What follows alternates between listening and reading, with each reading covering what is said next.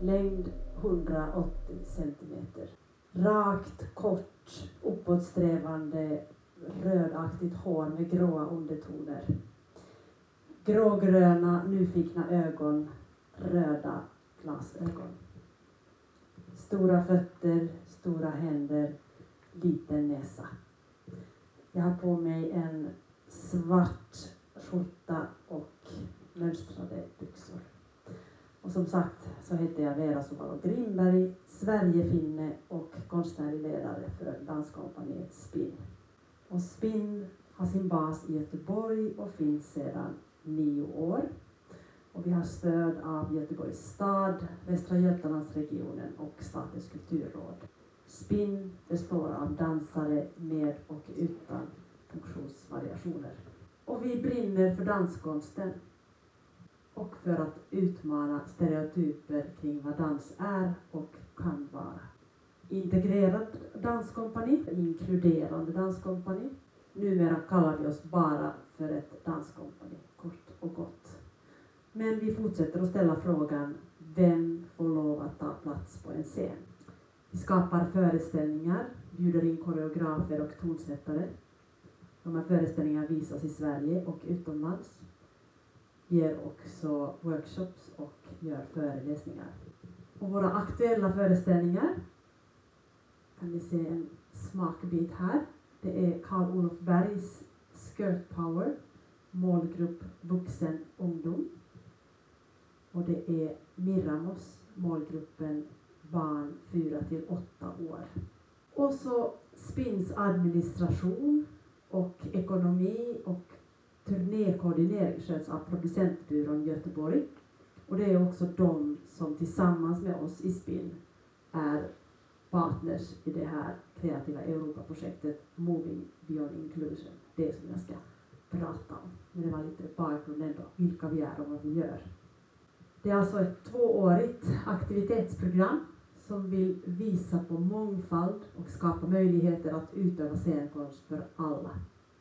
Det handlar om att skapa ett stödjande nätverk av kompanier, artister och programläggare och att på sikt bredda den europeiska arbetskraften och de konstnärliga verken. Vi vill helt enkelt komma vidare. Och idén till det här projektet kom från att vi är verksamheter i 6 länder som kände sig ganska ensamma. Det fanns liksom ingen annan där. Vi i SPIN fanns ensamma här i Sverige som höll på med det här som vi håller på med. Och så på liknande sätt så fanns det andra. Och så, ja, vi skulle helt enkelt bli starkare tillsammans om vi gick ihop med våra reflektioner och erfarenheter. Och i det här projektet så medverkade både dansare och administratörer, producenter, konstnärliga ledare. Och så har vi även i vissa fall då bjudit in koreografer utifrån som har fått chansen att utvecklas genom det här projektet. Kanuko Danskompani är projektledare. Det är de som är stora här i mitten. För de är navet och de är anledningen till att vi är med i det här projektet. För de hade en personlig relation till alla de här andra aktörerna. Och det är ett lite speciellt projekt för att det är både arrangerande partners och det är danskompanier. Här nere är det de arrangerande partners, Sanna, hur säger man? Oriente Occidente är en festival i norra Italien, staden Rovereto. Kolla upp den festivalen, de har funnits nästan 40 år och det är en liten stad och en fantastisk dansfestival. Och så är det i Zagreb, är det Croatian Institute of Modern Dance. Sen har vi de här danskompanierna här uppe. Det är vi SPIN och så är det Tansfeld från Berlin. Och så är det beveg rund från Bern, Schweiz. Och de står lite här på sidan för att de är sån här tredje part. På grund av att Schweiz inte är det. Så att där är de lite under Candocos vingar och har liksom skött sin administration. Det går på något sätt genom dem. Jag kan inte de här detaljerna, men det är vi som är med i projektet. Och det är verksamheter i olika faser. Vissa är mer erfarna än andra. Några är större, några är mindre, alltså resursmässigt. Men det har ju inte gjort någonting, utan det här har ju varit ett ställe att lära sig och dela kunskap. Och jag måste säga att just i det här projektet så har alla varit så otroligt generösa och öppna med sitt kunnande. Så att det har varit väl förankrat och det är nog därför det har blivit så framgångsrikt, tycker vi. 7 minuters film som är fångad på det första labbet. Jag ska berätta om aktiviteterna sedan om en stund. Men här får man ändå en bild vad står det här projektet för. Och det är inspelat i Uddevalla. Och det finns också både på vår hemsida och projektets hemsida. Det kommer adressen lite senare. Men i stora drag så var det de här labs som var med som aktiviteter. Vi hade choreographic research som skedde i varje land. Det fanns ett antal gästspel och olika samtal, möten, symposier. Så jag tänker att jag visar lite så här vilka aktiviteter fanns med ungefär när. Så att vi börjar från början. Den här dialogen startade vi 2014 om att prata om projektet. Och sedan valde vi att fysiskt mötas 2015 i Glasgow. Då åkte vi alla dit och då fanns det ju faktiskt ytterligare några partners med, eller eventuella partners som sedan valde att inte hoppa på. Så att det blev vi som bestämde sig efter det här mötet. Och det är klart att det är en kostnad för folk att åka på ett sånt här möte och använda sin tid. Men ja, det var så värdefullt att på riktigt fysiskt träffas. Så att det är liksom någonting jag vill skicka med er. Att om ni har möjlighet att prioritera ett sånt möte, det är då man kommer in i förståelsen och allting blir mycket mer konkret. Sen var det väldigt skönt att Kanuko Danskompani, de har så mycket erfarenhet. De hade inte lett ett kreativa Europa-projekt tidigare, men de var väldigt vana med i en sån här ledande roll. Och för oss andra som kom där lite, aspiranterna, det betydde mycket, för de tog det ansvaret, de antecknade, sammanfattade, så att vi behövde ta reda på saker på samma sätt. Alltså de tog verkligen på sig sin roll med hull och hår, och de hade ju också hela tiden kontakten mot Bryssel. Så det ingår ju för dem. För det är också det här med språk, det tas ju alltid upp att nu var liksom språknivån var ju rätt bra här i det här projektet, men det kan lätt bli missuppfattningar. Just det här att på möten alltså göra ordentliga anteckningar och att man ser till att dela med sig av det underlaget. Det är väldigt viktigt. Så det skedde redan från början. Sen skickades ansökan in på hösten och sen kom det glada beskedet att projektet var beviljat. Sen står det lite klurigt sådär kursivt Lab Sweden där. För då skulle det nämligen vara dans- och teaterfestival i Göteborg, vilket är varannat år. Och då tänkte jag, men då kommer ju ändå massa bra folk hit veckan efter. Vi var ju först ute med våra aktiviteter. Den officiella starten skulle ju vara i Uddevalla.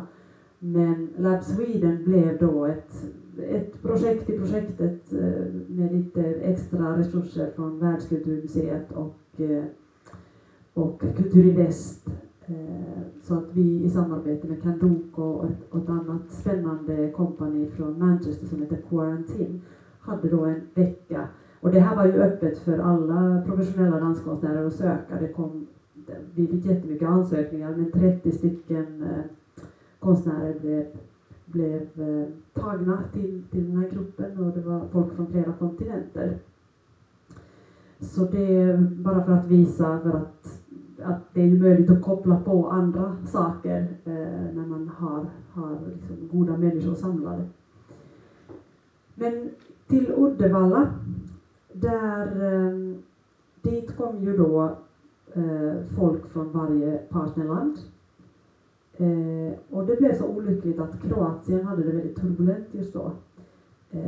Och de in i det sista trodde de att de skulle kunna åka. Men det gick inte. Och sånt kan ju också hända. Och det får man ju lösa och reda ut. Det var lite snopet om att liksom, men det gick inte att lösa. Utan de hackade på sig nästa aktivitet. Så att vi tar ju saker för givet vad då inte funkar. Men den liksom politiska ekonomiska situationen är så illa så att just det här med egen, alla måste ju ha egen medfinansiering med sig. Och den biten var så svårlöst då. De blev av med sina lokaler och hela liksom basen av verksamheten var bara borta. Så att Kroatien har verkligen kämpat och det är klart att det har varit frustrerande för alla oss andra. Men det är ju inte av illvilja utan det finns ju andra anledningar här i världen. I Uddevalla så var det ju ett samarbete med Borgsläns museum och Region Datte väst, Uddevalla kommun. Så det är ju alltid viktigt att hitta de här lokala partners som många gånger kan bidra med resurser. Det kan vara lokaler, det kan vara personal. Så där var vi och det var iskallt efter den där fantastiska sommaren som hade varit så varm också precis innan så kommer vi och fryser. Vi hade tänkt att vi eventuellt skulle vara utomhus, det var bara att glömma. Det gick inte. Men det var 35 stycken deltagare från 5 länder och en av koreograferna som vi såg på filmen var ju den svenska Karl-Olof Berg. Och labbet gick ut på att utforska kroppens möjligheter. Och det handlade lika mycket om att titta som att lyssna på och stödja varandra genom att vara närvarande i ögonblicket.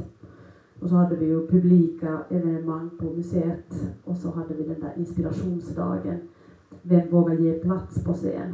Så att där bjöd vi ju in arrangörer och programläggare för att och andra som var nyfikna på det här arbetssättet för att bredda sina målgrupper. Och så fick de ju också titta in alltså i det praktiska arbetet vad som pågick i de olika rummen. Det är klart, vi var ju som sagt först ute och det var ju lite snabb tid där att ordna allting så vi fick ju liksom låtsas att vi hade ett ja från EU och planera för att allting går ju inte att lösa så på kort varsel men vi hade ju en sån deal med boendena och mat, angående mat och alltihopa. Att ja, bara vi får de där medlen från EU så blir det här av. Men sen hade vi ju gjort det stora. De andra hade ju sitt kvar.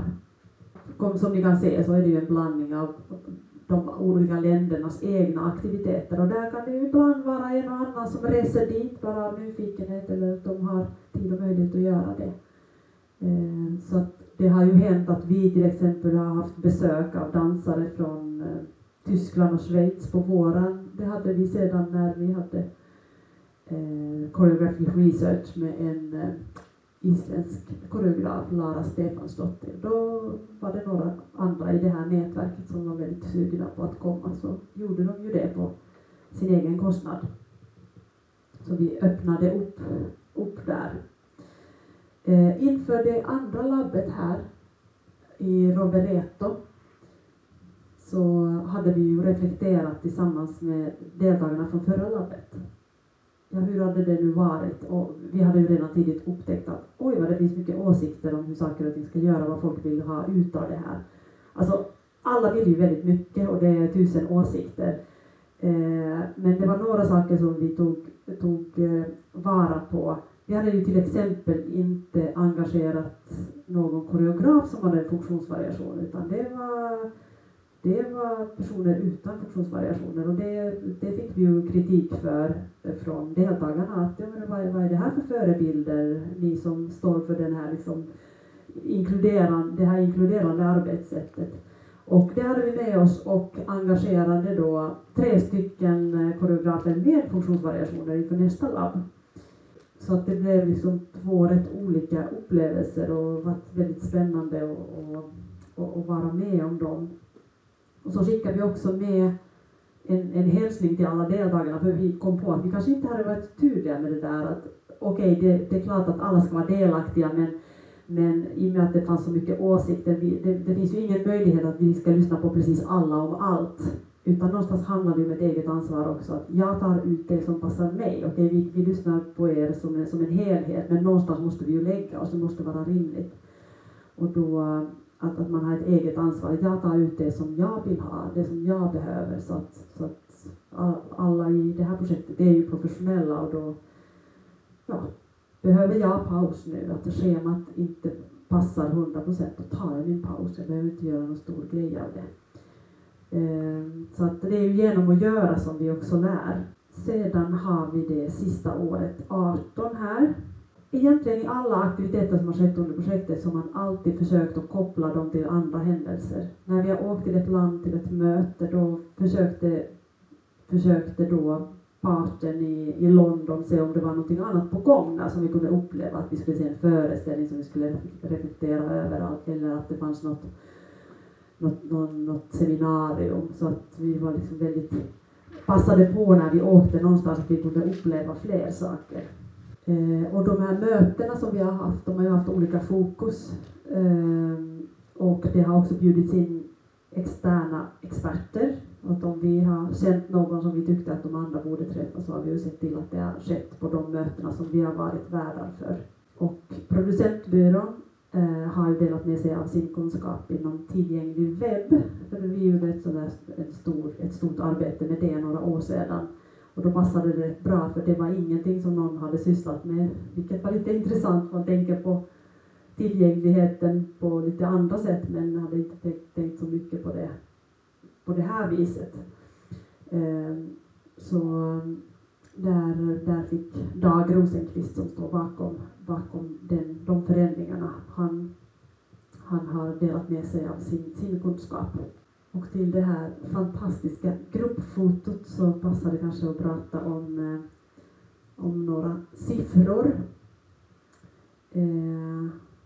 För det är så här att själva projektet har ju ett mycket större värde än pengarna. Totalbudgeten för det här projektet var drygt 4 miljoner svenska kronor, och det är inga gigantiska summor. Samtidigt våra aktiviteter har nog inte varit så dyra heller. Sedan är det ju så att alla har ju haft egna medel att komma in med också. Och för SPINs del så handlar det om att vi har haft 1,1 miljoner totalbudget, men det kommer ju från 3 olika potter. Det handlar ju om själva EU-pengarna, och så handlar det om medfinansiering både från Statens kulturråd och Västra Götalandsregionen. Och så en liten egen insats som har kommit direkt från oss. Och vi fick hjälp av Tilt. Jag vet inte om ni känner till Tilt, som finns i Västra Götalandsregionen. De arbetar ju med olika utvecklingsprojekt med samhällsperspektiv, och de har ett ansvar gentemot kulturaktörer i Västra Götalandsregionen med ansökningsarbetet. Så där kunde vi sitta och få tid som kom till mycket praktiska saker som hade med budget att göra och sådär, så att det var väldigt värdefullt för oss som inte hade tidigare erfarenhet av kreativa Europa. Vad har vi fått ut av detta? Uppmärksamhet, fler uppdrag, högre status, gästspel, och det är mer på gång. Våra dansare har fått träffa andra dansare, fått inspiration, förebilder. Och det nästa som är superspännande är att vi, tack till det här projektet, så kommer vi göra en samproduktion med Italien. En av koreograferna från Rovereto-labbet, Chiara Bersani, hon kommer att vara koreograf för vårt nästa verk som heter Moby Dick, och den kommer då få premiär i Rovereto i september 2020. Och jag kan inte se att det här på något sätt hade kunnat hända utan att vi hade träffat de här människorna och umgåtts några år och bäddat för det här. Och nu händer det. Och det är inte ett samarbete, utan de kommer in med pengar. Det här är liksom det finaste som har hänt. Så vi är väldigt, väldigt glada. Och sedan är det ju ett annat bonus, och det är ju att vi fick upp ögonen för Aristide. Se här är han. Den italienska dansaren som vi då lånade in till vår produktion med Karl-Olof Berg, som vi ju också norpade. Han är här också någonstans där uppe. Med vit tröja. Vi såg honom in action och blev väldigt förtjusta, så att de här människorna, de bjöd bjöd vi in för att skapa föreställningen Skirt Power, och nu är det 1 minuts trailer vi ska få se.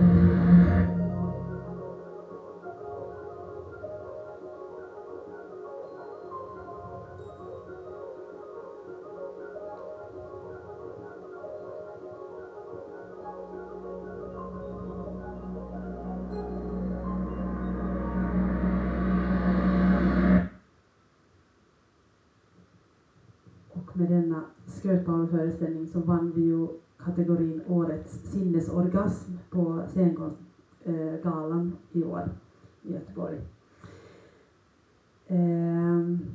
Och ja då, vad har jag fått ut av det här projektet? Jag har aldrig tidigare haft ett eget nätverk med konstnärliga ledare, så jag har ju fått vänner och kollegor i andra länder.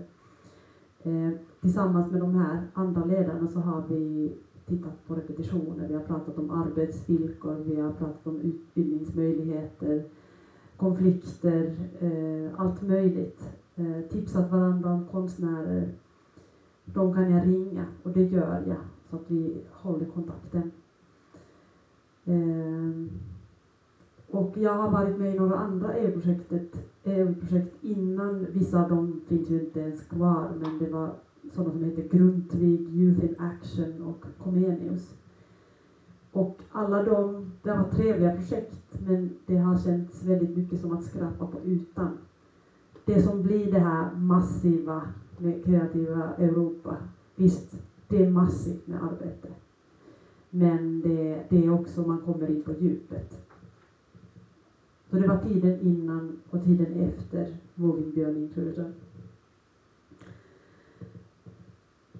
En reflektion som jag brukar ta upp det här, för det, jag tycker det är så anmärkningsvärt att, och det har med barn och unga att göra, det nordiska arbetet med barn och unga, att oavsett vilket projekt det handlar om så tänker man så sällan i många andra länder på barn och unga, att vi hade så självklart med oss, och både vilka vi riktar vårt arbete mot och vilka vi inkluderar. Så nu har vi vår systerverksamhet Sprong som står för kursverksamhet och har SPIN, ett semiprofessionellt kompani hos sig.